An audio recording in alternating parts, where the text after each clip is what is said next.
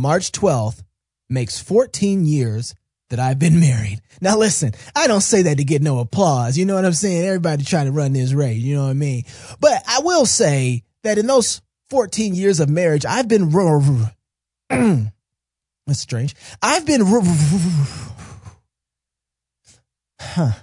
I haven't always been right. And I've learned that when I'm not always right, I need to say I'm sorry. And let me tell you, nothing helps you say I'm sorry quite like gospel music. Mm.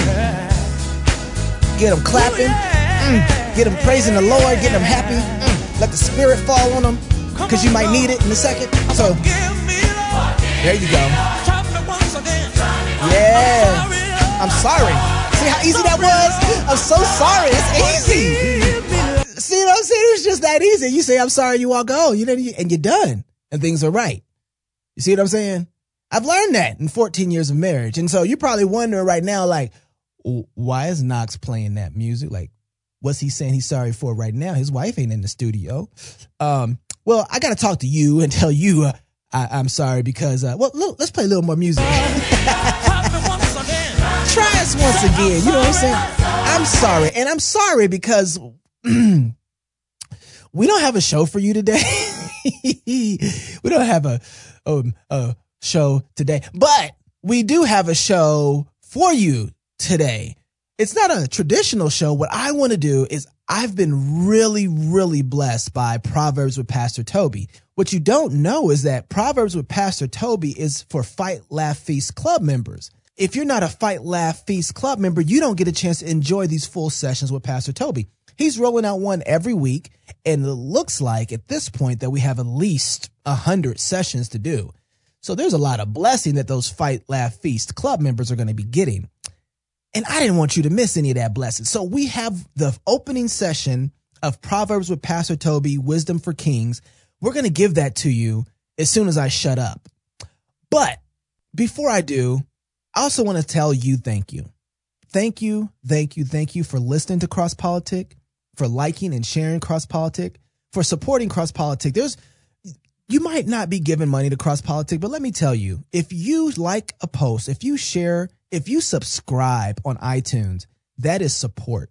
If you talk about us, if you tell your friends about us, that is major support. And we're so grateful for all of it, especially for those club members who decide to give their money to help us grow.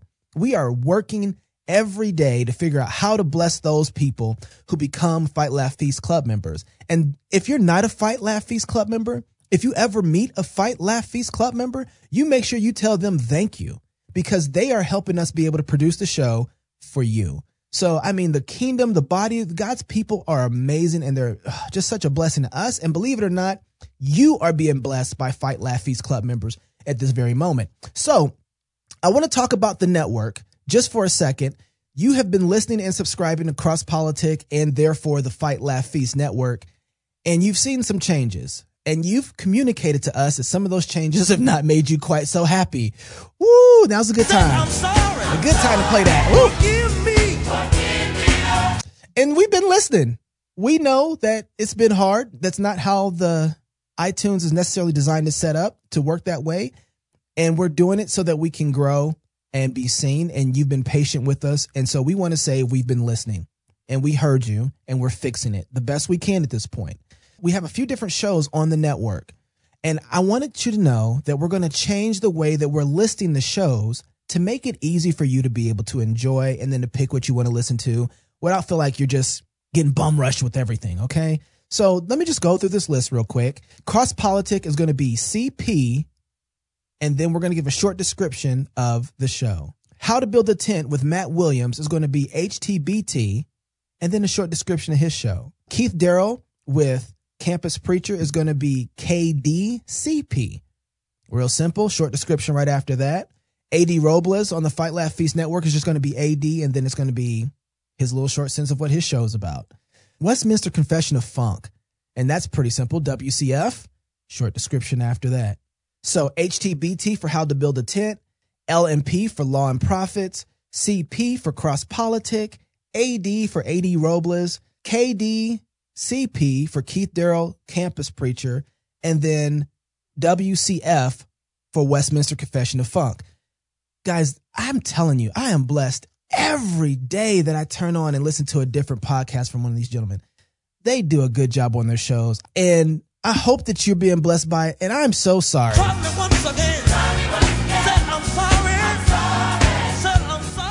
You've been maintaining with us and listening and going through that rough patch of figuring out whose show is what and how do I get to the show that I want to listen to. And so we hope that gives you just a little bit of an ease when it comes to picking what show you want to listen to and being able to enjoy it. So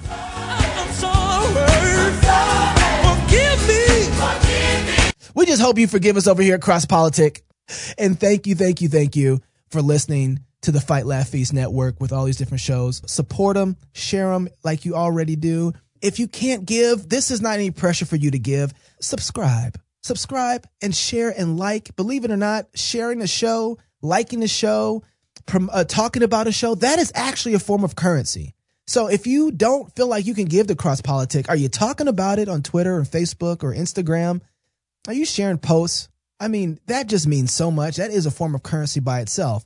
And for those of you who are giving to Cross Politic, to Fight Laugh Feast Network, to How to Build a Tent, Law and Profits, let me tell you, thank you for that because you're building something on the, that we can't build without you.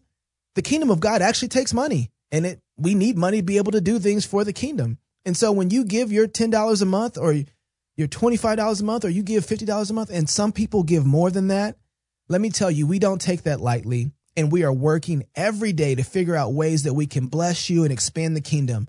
You are building something. You are helping us grow in a way that we can't without you. And we are so grateful for that. Without any further ado, one of those things that is helping build the kingdom, one of those things for those Fight Laugh Feast Club members, Proverbs with Pastor Toby. Wisdom for Kings.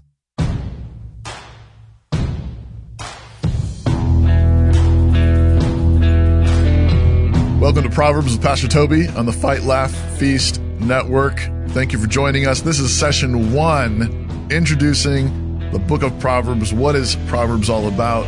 Uh, if you need wisdom, this is for you. I want to talk about how Proverbs got its name today and the fact that Proverbs is for kings. Wisdom is for kings. Wisdom uh, is the skills, the understanding, the knowledge that God gives to people particularly men, for ruling. So the book of Proverbs gets its name uh, from a Hebrew word, mishle. The word mishle uh, is uh, from the root verb mashal, uh, and that word means to uh, riddle. Uh, to give a, a riddle, to give a discourse or a proverb, and it can also mean byword. So you might remember that word showing up um, here and there in the Bible. Remember when Balaam was hired to curse Israel? Uh, he was hired to curse Israel in Numbers 23, but it says in the text that every time he, he went to speak to curse Israel, out came a proverb, actually. So Balaam was, was prophesying these proverbs, which end up being these enormous blessings for the people of Israel. But as Moses ends his ministry at the end of Deuteronomy in Deuteronomy chapter 28, um, he warns the people that if they keep God's law, they keep his word, uh, it will be a blessing for them. But if they don't, they will be cursed and they will become a byword. They will become a proverb um, of disobedience to God's word. Um, also, um, the same warning is repeated uh, at the dedication of the temple under Solomon in 1 Kings chapter 9. The, prof- the prophets also repeat the same warning in Jeremiah 24 and elsewhere, where they warn God's people that if they disobey, they will become this sort of negative proverb, uh, this byword, a cautionary tale. Um, and, and so the idea is that, um, that Proverbs is wisdom but it's not just neutral wisdom. It's wisdom that's, it's loaded. Um, it's, it's information and knowledge that you can't just be neutral about. It isn't neutral information and you can't be neutral about it. It's, um, it's covenantal knowledge. It's covenantal understanding about the way God made the world, which means that either it's, it's a blessing or it's a curse. Uh, when you receive this wisdom, when you receive this understanding, is, is are you going to receive it with a thankful heart and are you going to apply it in obedience? And so it's going to be, going to become a blessing, or is it going to become a noose around your neck? Is it going to become a curse? Um, this is all bound up just in the idea of what a proverb is. Um, a proverb and all of God's word is not just neutral. In fact, we ought to say no information, no knowledge really is neutral. Uh, you cannot come to any piece of information, mathematics, science, technology, and it, it, it's not neutral. You can't just say, I have this information. That information is either working to bless you and bless those around you, or it's working to curse you and curse those around you. This is one of the lessons of the idea of just the word proverb. A proverb can turn both ways. All knowledge in God's world can turn either way. It can be knowledge for blessing, knowledge for cursing, depending on how you handle it. The other frequent use of the same word, uh, it's sometimes distinguished in Bible dictionaries, but it's spelled the same way, is the verb to rule. So mashal can mean to give a proverb, uh, to give a, a riddle, a hard saying, to give information, this, uh, this loaded information, this covenantal information, but it can also mean to rule. So the very first time we see that verb is in Genesis 1. When God created the sun, moon, and stars, he created them to rule.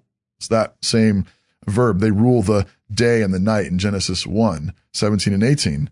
At the end of Genesis, remember, Joseph has been uh, elevated to the Pharaoh's right hand to rule in Egypt. And he's called a Moshel, which is just a, a noun form of that verb. He's a ruler over the land of Egypt. We see that in Genesis 45. Solomon also ruled over a great expanse during his reign in 1 Kings 4. Same verb. In fact, the way the first line is written in Proverbs chapter 1, if you have your Bible with you, you should be looking at that with me. Um, it, it highlights actually this kingly point. The Proverbs of Solomon, the son of David, the king of Israel.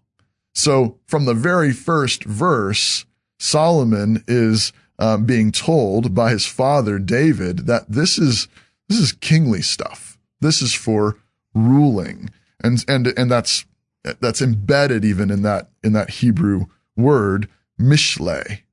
Proverbs, uh, mishle proverbs are for those who mashal, those who rule as kings. The story of Job actually illustrates this point um, in some really remarkable and wonderful ways. And we don't have time to unpack all of them uh, today. Um, but Job is the story of a king. He's the greatest of the sons of the East. Presumably that means he's a king. Um, and of course, he loses everything. God allows Satan to strike him, strike his land. Um, and, and you think about the enormous, um, repercussions that, um, this would have had on his kingdom. Um, and, and these three conspiring courtiers show up, three so-called friends. Um, and, and they're trying to basically get, um, the king, Job, to admit that he's sinned. He's brought the curse down upon himself, that it's his fault. And of course, behind the scenes, we know that there's this sort of this bargain that's that's been that's taken place between God and Satan, where where Satan has said, I, I know that I can get him to curse you. And and God said, No, he's he's a faithful, he's a faithful man. He won't curse me. And and of course, um, this this argument ensues in in history after Job's been struck by Satan. And and this argument ensues for many, many chapters. I like to call it um, uh, it's it's the first uh, divinely inspired blog war. Um, this is um, this is Job going at it um, with these three friends and um, and refuses to give up. He fights for his integrity. He he he admits in places, I know I'm a sinful man. I know I'm not perfect, but I did not blaspheme God to bring this on me. So he's a king fighting for his life, but not merely fighting for his life. He's fighting for his kingdom. He's fighting for the, the, the, peace and the protection of his people. And he knows that these three wicked men, so-called friends, are there basically to lynch him. They're basically there to knock him off. And so he refuses to give up. In fact, the text then indicates that um, he wins the argument. Um, the some some some liberal Bible scholars think that there are fragments missing, but I I think that the reason why um, the the the argument sort of trails off at the end is because basically the three friends have been silenced. But one of the really striking things about um, the end of of the argument is that um, the the author, whether it's Job or another uh, inspired author, tells us in, in in Job's last couple of speeches that as he delivers the speech, it says that Job is speaking in parables. He uses that same word. Um, he's speaking in proverbs. And so if you think about the story of Job, the overarching narrative arc is you have a king who's been struck. And the question is, has he been a wicked king? And is that why God struck him? And Job is fighting for his kingship. He's fighting for his nation. And as he struggles through fighting for the truth, the narrative itself tells us that he's emerging as a king. He, he's seen through the darkness. He's been given a riddle by God, right? This, this is this dark saying. I just lost everything. My kids are dead. What does this mean, God? And so much of what Job is arguing for, he's wrestling for in the arguments with the friends, it's sometimes hard to tell. Is he arguing with a friend or is he arguing with God? And the answer is yes. He's, he's fighting with these friends who are lying about him and lying about what God's done to him. And at the same time, he's crying out to God, God, why has this happened? What's going on? He's, he's fighting like a, like a faithful man, fighting for wisdom, fighting for understanding. What is going on? Why have you done this? I need to talk to you, God. And, and as he, as he emerges from that argument, the author says he emerges speaking parables. In other words, he emerges speaking like a king. And so even in Job 27, 1 and in Job 29, 1, even before God has shown up, I mean, you know what's coming.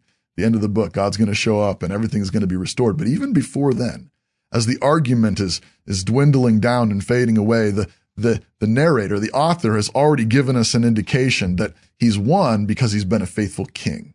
And this is part of his, the beginning of his vindication. In one sense, he had become a byword. He had become a, a cautionary tale, but of course it was a it was a false one. It was a false accusation that um, that he um, had sinned in some way and brought God's judgment. And so he is an illustration of true kingly wisdom. Um, standing there, taking the hardship, taking the slander, taking the persecution and the threats, refusing to back down. And, and so he emerges as this faithful king. And of course, the story bears that out. But ultimately, the story of Job points us to Jesus. Jesus is wisdom incarnate. John 1 says that he is the word made flesh. Colossians says in him are all the treasures of wisdom and knowledge.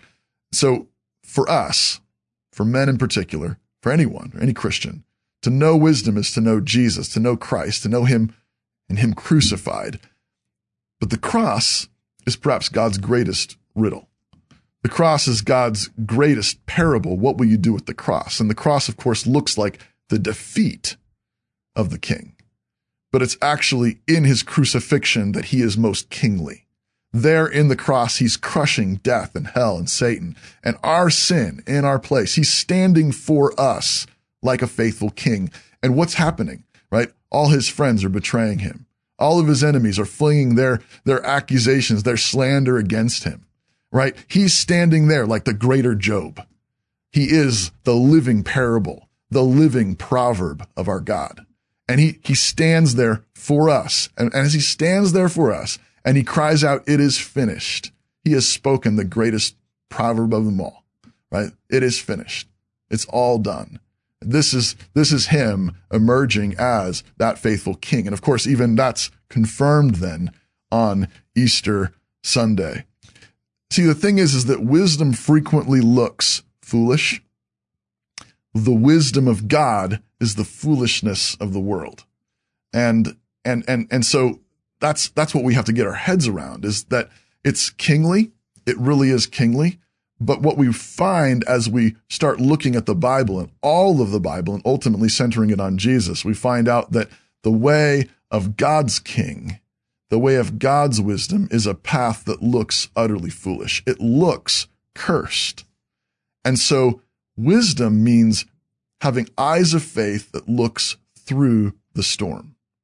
So Joseph had to endure persecution and rejection and prison time and being forgotten and isolated and lonely.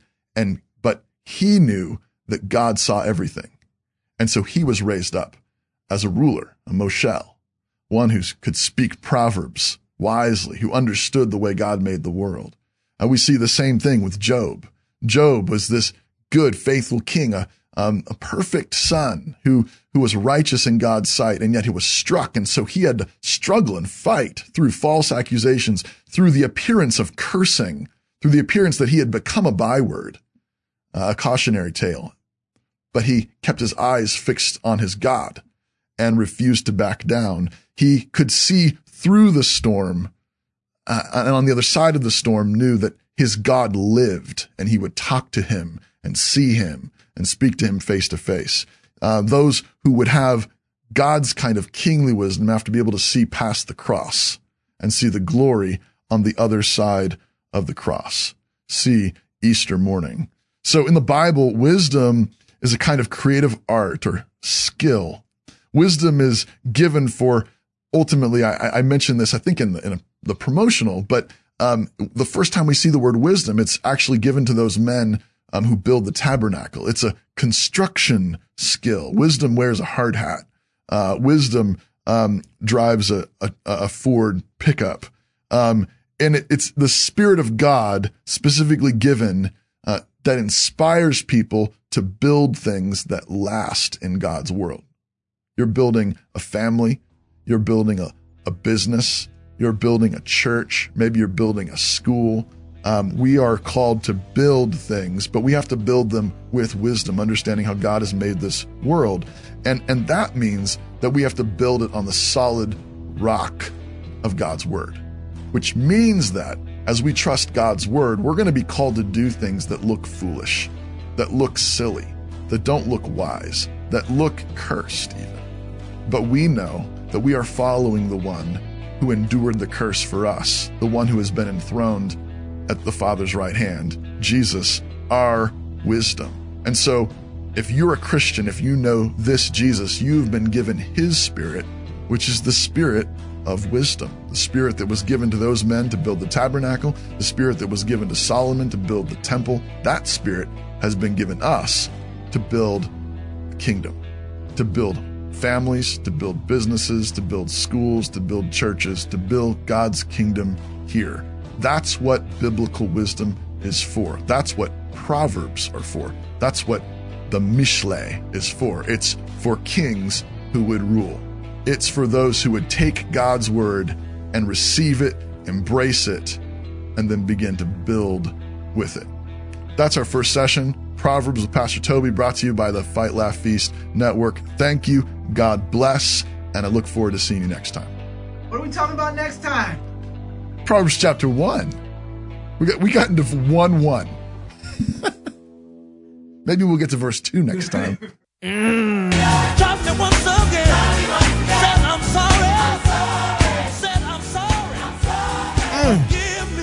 Does it work? Lincoln Duncan said you just got to keep saying sorry until they forgive you. Does it work yet?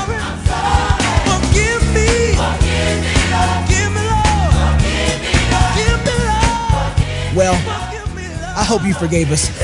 Wasn't that good content? That's just this first session. That's just the first session. There's so much more coming, and I'm so grateful for this content. Thank you for all the Fight Laugh Feast Club members that have been giving for a few years now. And if you're not a Fight Laugh Feast Club member and you're wondering, what am I going to be getting with this? Let me tell you something. Hezekiah, hold on, hold on, hold on. One second, Hezekiah. Right now, our library is being built out so that we can have content like Elite Execution with Jason Elmore, where he takes you through, if you're a salesman or you're looking at business, it actually goes beyond business. It's a high level, high produced, more like masterclass with Jason Elmore that takes you how to turn your game up in your business when it comes to sales and just managing your company all the way around. So Jason Elmore, we did a project with him that's being in post right now and being edited. Raising Sturdy Kids with Keith McCurdy. Again, guys, these are high quality, highly produced master classes for parents, for businessmen. Um, the social justice conference that happened in Florida.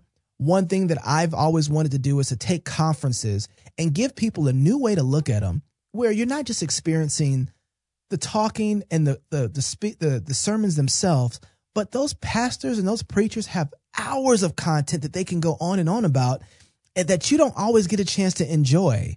And so I want to start doing conferences differently so that we can give phase two or a little deeper input of the conference and, and a different experience of the conference ultimately. So all the stuff that happened in Florida at with Tom Ascol and Jared Longshore um, and Voddie Baucham and Josh Buice, uh, we took that and interviewed everybody there, and we're going to turn the whole thing into a film and give you a different way to digest some of the content that take took place there. So we have other content that we're in the process of making right now.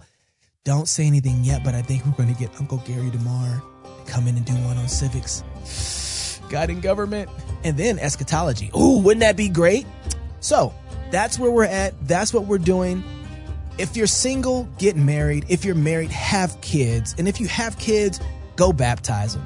Until Sunday, love God with all your heart, soul, mind, and strength. Love your neighbor as yourself. Go fight, laugh, and feast. This is Cross Politics.